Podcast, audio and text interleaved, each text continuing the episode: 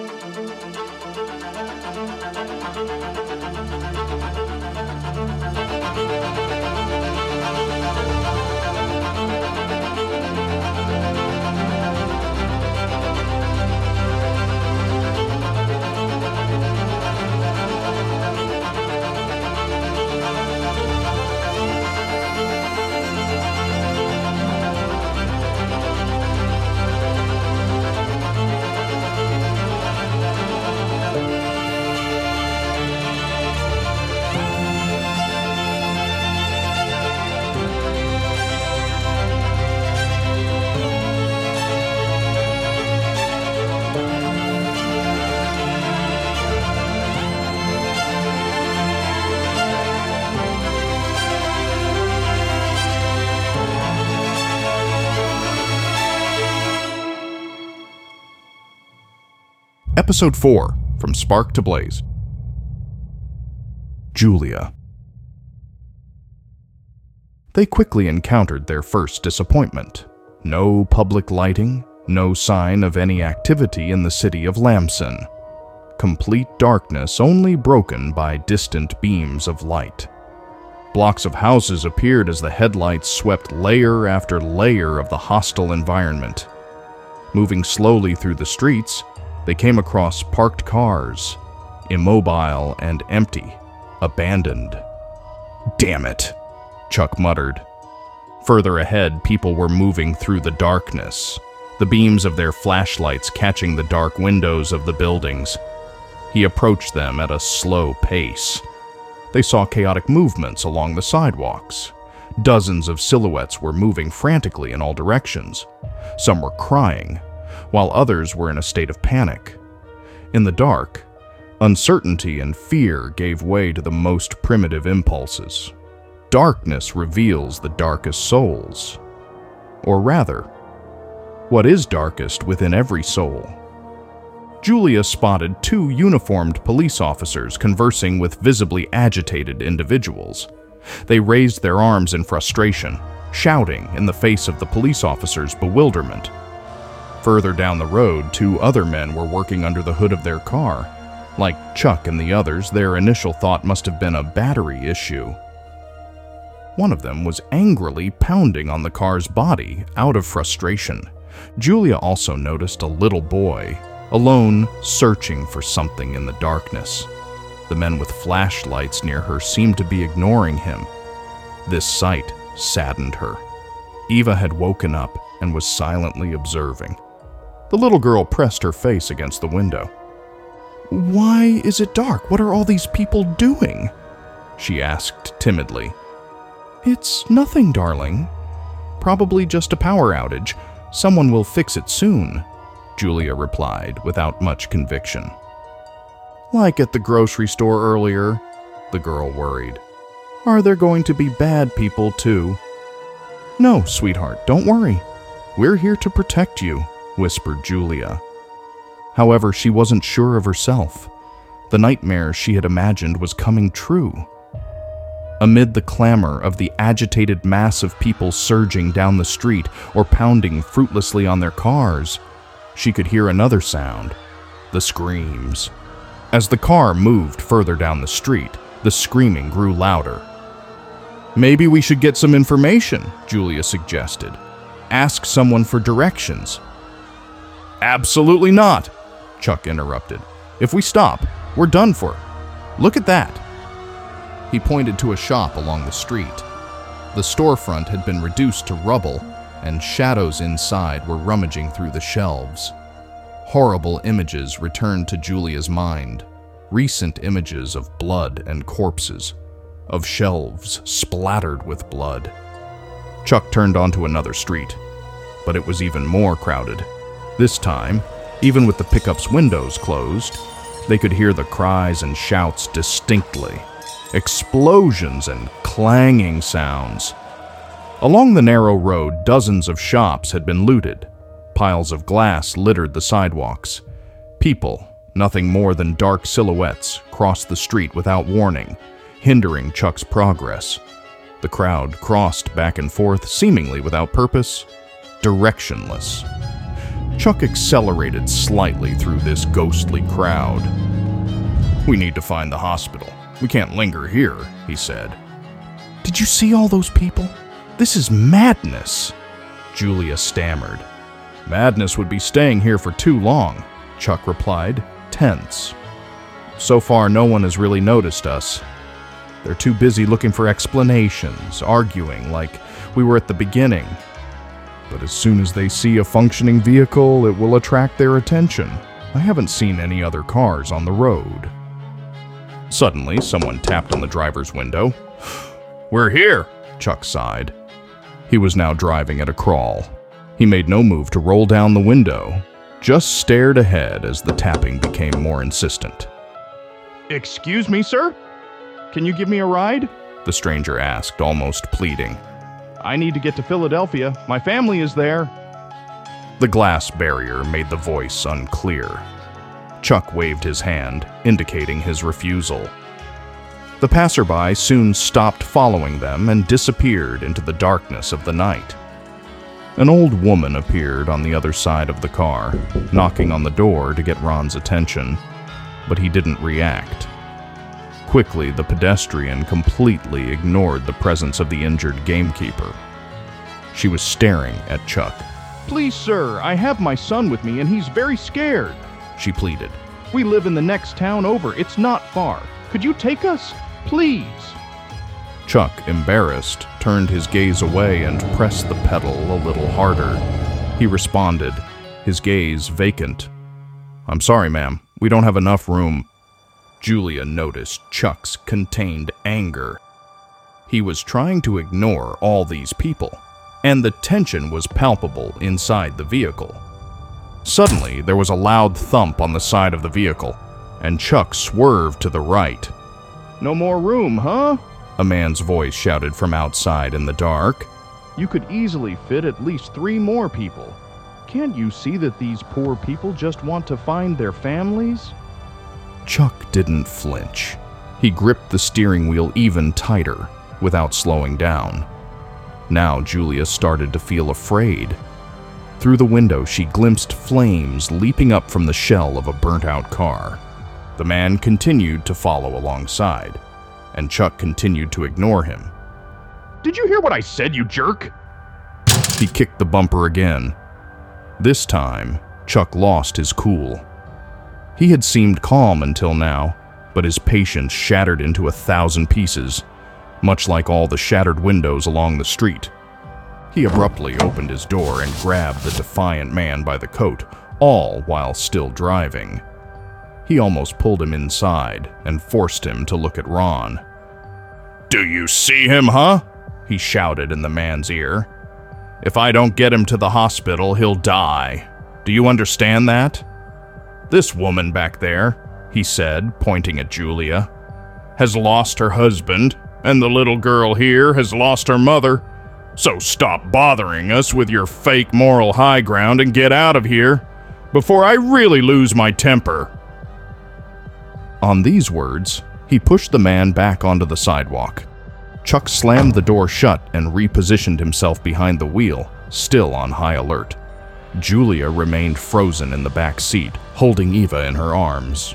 The shouting had drawn the attention of other people. They were starting to scrutinize the car, their questioning looks visible through the glare of the headlights. Some struggled to get out of the road, intrigued Chuck, frustrated, began honking incessantly. Enraged, he rolled down his window and yelled outside, Get the hell out of this damn road! An attentive man a little further away addressed a group of people. Look, his vehicle is moving. A crowd began to gather around the van. A wild eyed few rushed towards the vehicle, some of them inflicting blows. The blows intensified, and residents even started throwing rocks. Julia could hear them bouncing softly on the roof. Chuck, get us out of here! Julia pleaded, panicked. Suddenly, the enraged man reappeared in front of the pickup. He seemed determined to stop them. You bastard! He shouted, Stop this damn car! Chuck pressed heavily on the accelerator. The car skidded slightly and hit the furious man. He rolled over the bonnet and crashed against the windshield before rolling off to the side. The road ahead was clear, and Chuck kept his foot down on the accelerator. The screams multiplied, and some people began chasing the fugitives. With a quick glance in the rearview mirror, Chuck saw the man getting back on his feet, raising his hands to the sky, furious. The pickup sped away, out of the city center, along a darker, more deserted alley. The chaos of the main street finally quieted. There was no one in sight. No more screams, no more looted shops. Chuck drove, scanning both sides for any signs of danger. He glanced at Ron, who was still deeply asleep. I don't know where the darn hospital is, the truck driver grumbled. No signs in this damn town. I wonder where we've ended up. And all these weirdos, it doesn't smell good. Let me know if you see anything, Julia. There must be information somewhere, she anxiously exclaimed.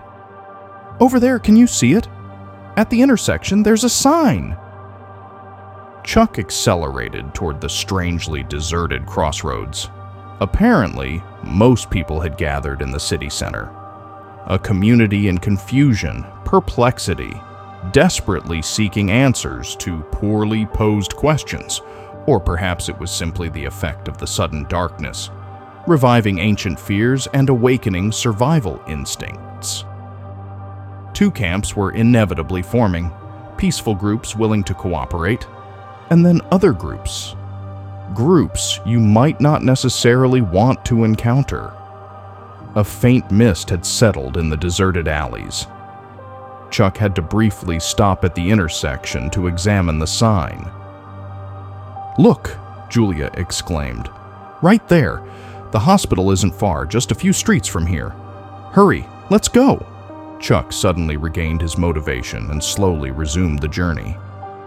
Suddenly, a bottle shattered on the windshield, spilling a foamy liquid that completely blurred Chuck's view of the street. Surprised, he slammed on the brakes. Two men emerged from the shadows and approached the car. The mist partially obscured the two strangers, making it difficult to assess the situation. They quickly closed on the car Chuck had forgotten to lock his door after the incident with the rabid man, and he bitterly regretted it. It abruptly swung open, and a man, dressed entirely in black and wearing a peculiar hood, forcibly pulled him out of the pickup. Chuck was thrown to the ground, and the man, with immense strength, pinned him firmly against the asphalt. A second thug began to beat him mercilessly. The trucker was powerless, immobilized, taken by surprise. Fortunately, the two attackers didn't immediately notice the magnum at his waist. Unable to break free from the restraint, Chuck had no choice but to endure it. The two men ruthlessly attacked their victim, delivering violent blows all over his body. Julia held Eva tightly in her arms, who immediately started crying. Feeling her trembling against her, Julia remembered her promise to help Chuck and regain her composure. The grocery store shootout had made her aware of her vulnerability, and she didn't want to continue down this path. And then there was the little girl. She would be willing to give her life for her, just as Eva's mother had done. Julia leaned over to Ron's car door to lock it. Then she reached for the driver's side door. Seeing Chuck being beaten, doubt and guilt momentarily overwhelmed her. She took a little too long to pull the door shut, and a third man emerging from the shadows lunged at the vehicle. Julia barely managed to slam the door and lunged for the lock button. The thug, a tall figure with a repulsive face, wearing a horrible gray beanie, clearly felt offended to be thwarted by a woman. He kicked the metal forcefully, Open this door, you bitch! Julia huddled down on the rear seat. Eva nestled in her arms, seeking comfort. The young woman composed herself and observed the horrible man yelling insults at her through the window. She hoped that the pickup's locks would be sufficient, and that Chuck would find some way out of this. She couldn't imagine leaving without him. Chuck remained on the ground, subdued by the two attackers. While the man with the beanie continued to vent his frustration at the car, Julia risked a glance at the fight. Lying on the ground, Chuck was bleeding from his face. One of the attackers kept delivering violent kicks to his stomach. Suddenly, an impact sounded on the rear window. A fourth man was attempting to break the glass. He stepped back and swung a wooden stick with all his might. The object noisily rebounded against the window. It cracked. A spider web of lines spread dangerously from the point of impact, but the glass did not yield. A second attempt terrified Julia, who held Eva close to her. The man with the beanie, amused, started laughing and applauding his companion. Yeah, go for it, smash that damn window, ha ha ha. Glass cracked a bit more under the third blow, but the material held firm. Julia couldn't help but panic, just as before, sensing the imminent arrival of a terrible judgment. I need to stay calm, she thought. I need to keep control. She tensed, waiting for the next blow, but it never came. The man with the stick appeared to have gone. Julia, incredulous, cautiously approached the rear window. She leaned in to get a closer look, thinking that the assailant had given up. Suddenly, the man leaped out of the darkness, a dagger in hand. He pressed his face against the cracked rear window. He screamed like a maniac, his demonic smile horrifying the young woman. She jolted back in surprise. The man brandished his knife and waved it in front of the window. Then he stood up and vigorously shook the vehicle, causing it to bounce on its shocks. Come on, slut, let me in. We'll have some fun, you'll see, he promised. Eva, completely terrified, began to scream at the top of her lungs. Her cries were like a piercing and irritating alarm. Help! Help! The three men further away turned around. One of them seemed suddenly embarrassed. He signaled to his accomplice, who lifted Chuck and held him with his back against him. The hooded man leaned in towards the trucker's face. Listen, all we want is your car, got it? So tell your women to get out of there quickly if you don't want this to escalate. Eva continued to scream like a madwoman. Even though it seemed that there was no one else around in this dark fog, it could alert people, maybe help would come. But as Julia had learned the hard way, even the presence of a law enforcement officer didn't always guarantee safety. If she keeps screaming like that, we'll get noticed, Marvin, one of the men grumbled. We need to hurry. The one called Marvin grabbed Chuck by the throat, pulled out a knife, and threatened him. Hurry up, man, we're running out of time. Tell them to get out of the car. Chuck saw an opportunity to act. He gathered his last bit of strength, suddenly straightened up, and slammed his head against the nose of the assailant, holding him from behind. The man, surprised, screamed in pain and fell to the ground. In the process, Chuck delivered a powerful knee strike to Marvin's groin. The thug's face contorted. He let out a low grunt and staggered back, his hands between his legs. Chuck reached for the magnum his attackers had failed to notice. He drew it and stepped back to create some space. Panting, his belly and ribs on fire, he took aim at each of the three men in turn. Now step away from the vehicle, he hissed, or I'll blow your skulls off. Marvin grumbled while clutching his crotch. He weakly raised a hand in the air. Okay, man, calm down. We were just joking. With knives and sticks? You were putting on a little theater act, huh? Screw you, bastard. Get out of here now, or I'll randomly shoot one of you. He cocked the magnum and aimed it at Marvin's forehead, glaring menacingly. Suddenly, the fourth man lunged out of the darkness and struck Chuck in the back with his stick, the same one that had cracked the rear window of the pickup. Chuck staggered. He dropped his gun, which slid a little further on the ground.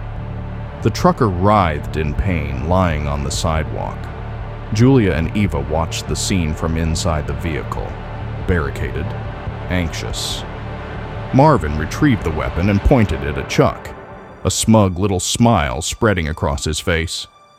You're not feeling so tough now, huh? I admit that after what you did to me, I really feel like putting a bullet between your eyes. Yeah. But apparently, there are people who rely on you here. And I even saw a charming little lady over there, he said, turning his head towards the two girls still in the car. Chuck looked at them, helpless and frustrated. So, here's what we're going to do, Marvin announced. I'm not a monster, you know. Like I said, we just want the car. So, stop playing the hero and tell your bitches to get out of there. Everything will end well, and everyone will go their separate ways. Okay? Chuck could only comply. He signaled Julia to exit the vehicle. The young woman had no choice but to unlock the door and reluctantly get out of the car. She held tightly to Eva's hand. Completely forgotten, Ron remained unconscious, like a discreet ghost. One of the men called out to Marvin. There's a guy over there. What should we do with him? He looks in bad shape. Marvin stared at Chuck. Who's this guy over there? Is he dead? No, Chuck replied. He's severely injured, and we need to get him to the hospital, or he might die. The leader, in a sudden burst of humanity, gestured to his men near the pickup.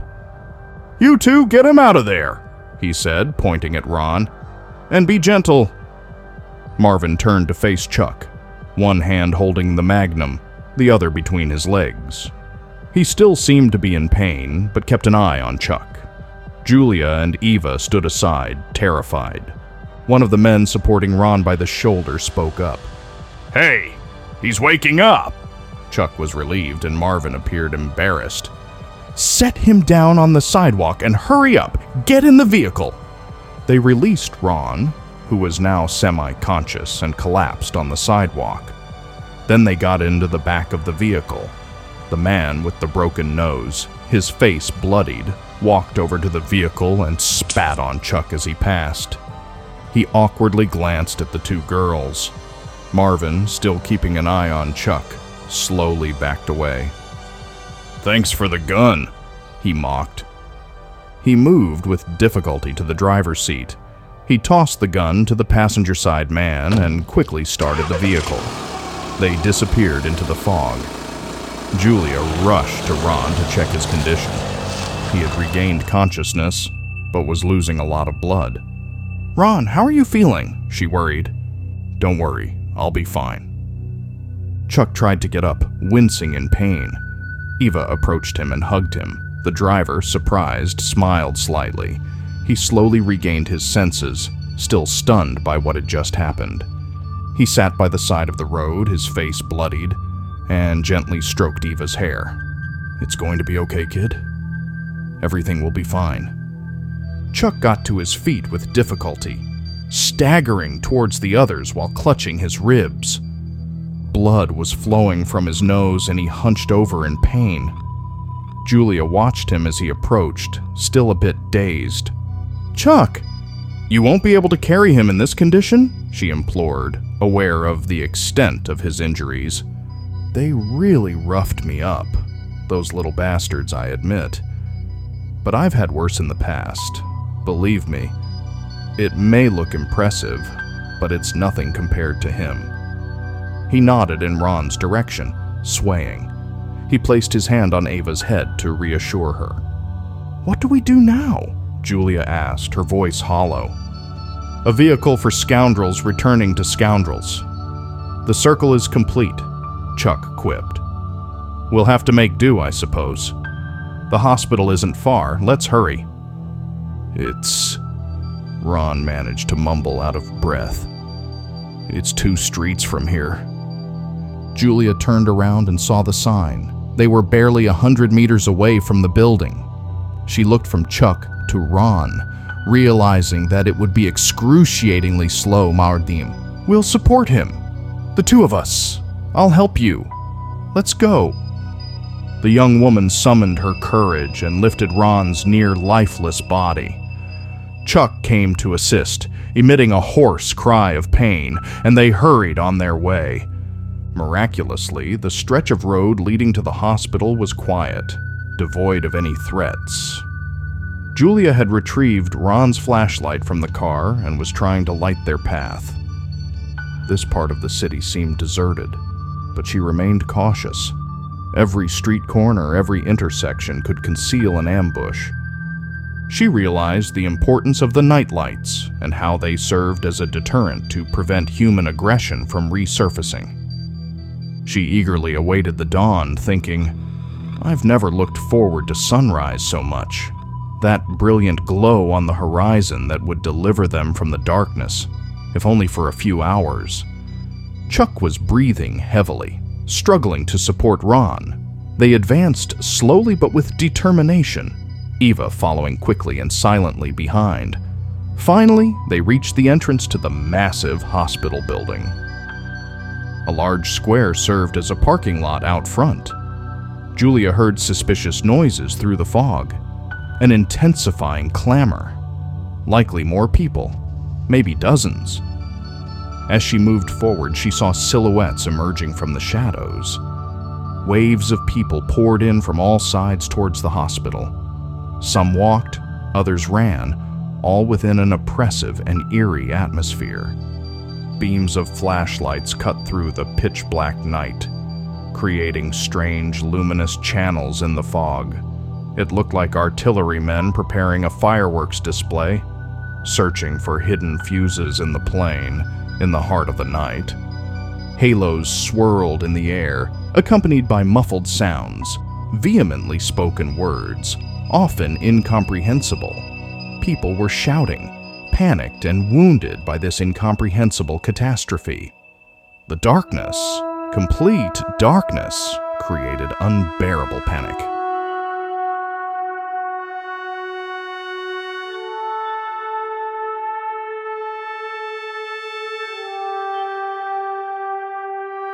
Thank you for listening. If you like this series, feel free to share it and subscribe to make sure you don't miss any new episodes.